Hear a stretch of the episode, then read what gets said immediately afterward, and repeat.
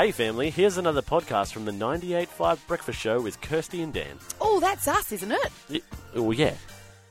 We have Perth's only family breakfast show, Jodii Maguire.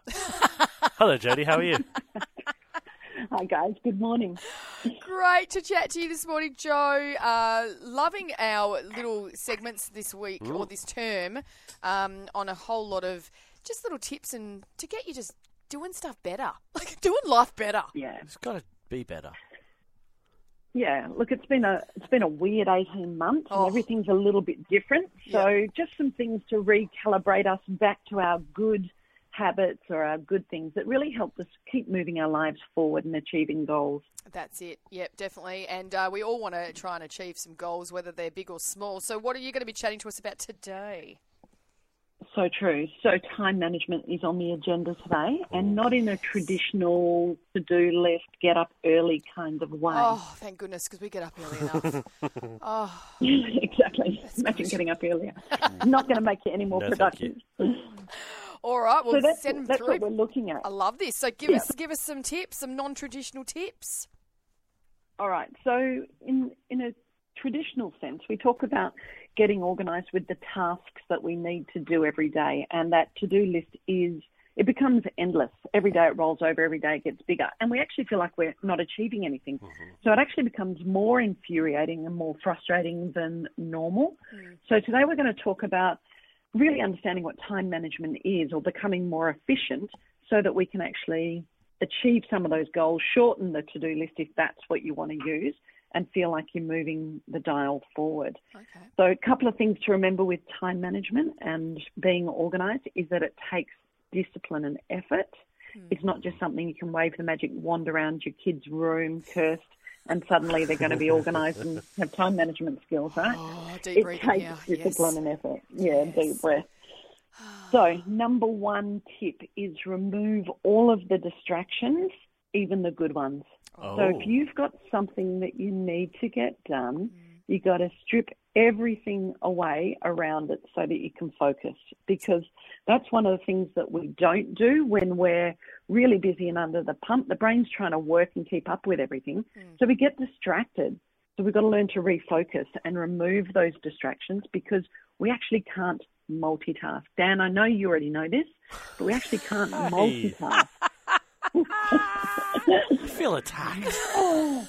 I think every husband in the world right now is going, oh, no, can't Very- do two things at once. Can't good multitask. Can focus on one thing. But you know what? In in today's day and age, and I know it sounds like oh, you know, boomer over here. But you know, with with kids, you know, being just they're constantly distracted. Like um, ten seconds on TikTok, and then they're texting a friend, and then they're on their laptops, and then they're listening to music.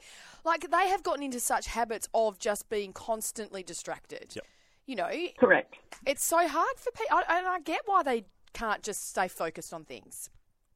That's right, and that's that's exactly what we're getting to today. Is not making that list because the list isn't going to work. Mm. It's about eliminating the distractions, even if it's small chunks of time in our day or our kids' day. Yep. Is block out 30 minutes to do some study, 30 minutes to focus on a task, 30 minutes to tidy something, where the phone doesn't come with you, where you don't answer emails and calls and texts, and just really focus on that one task because our brains are hardwired to do one thing properly at a time Yep. and not flip between things.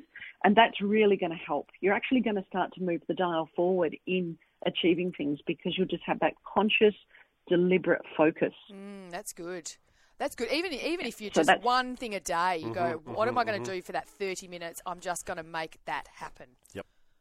Correct. And Love it. remember, it's always the small things. All the time that I talk with you guys, I talk about the small things, never the big things. So even if it is one thing a day, you're still going to be moving forward rather than getting to the end of the day Hey, Yeah. and going, oh, I've got nothing done. Yeah, yeah. Oh, cool. I love that one. Have you got one more? Just a quick one. I've got one more, and that is to find an accountability partner. Oh, so good one. talk to someone, share a goal, share a time, like if it's at work or at home, Mm. like share that hour to do work and then come together again. So really hold each idea. other accountable to achieving a task, either at work or at home, or students getting together and just being really focused and have an accountability partner is going to get you over the line. I love that. Both of those, are, I'm going to use those both today. Joe, thank you so much. Good and um, job. look forward to hearing um, all the other tips next time we chat. Have a good one. Thanks, guys. See you soon.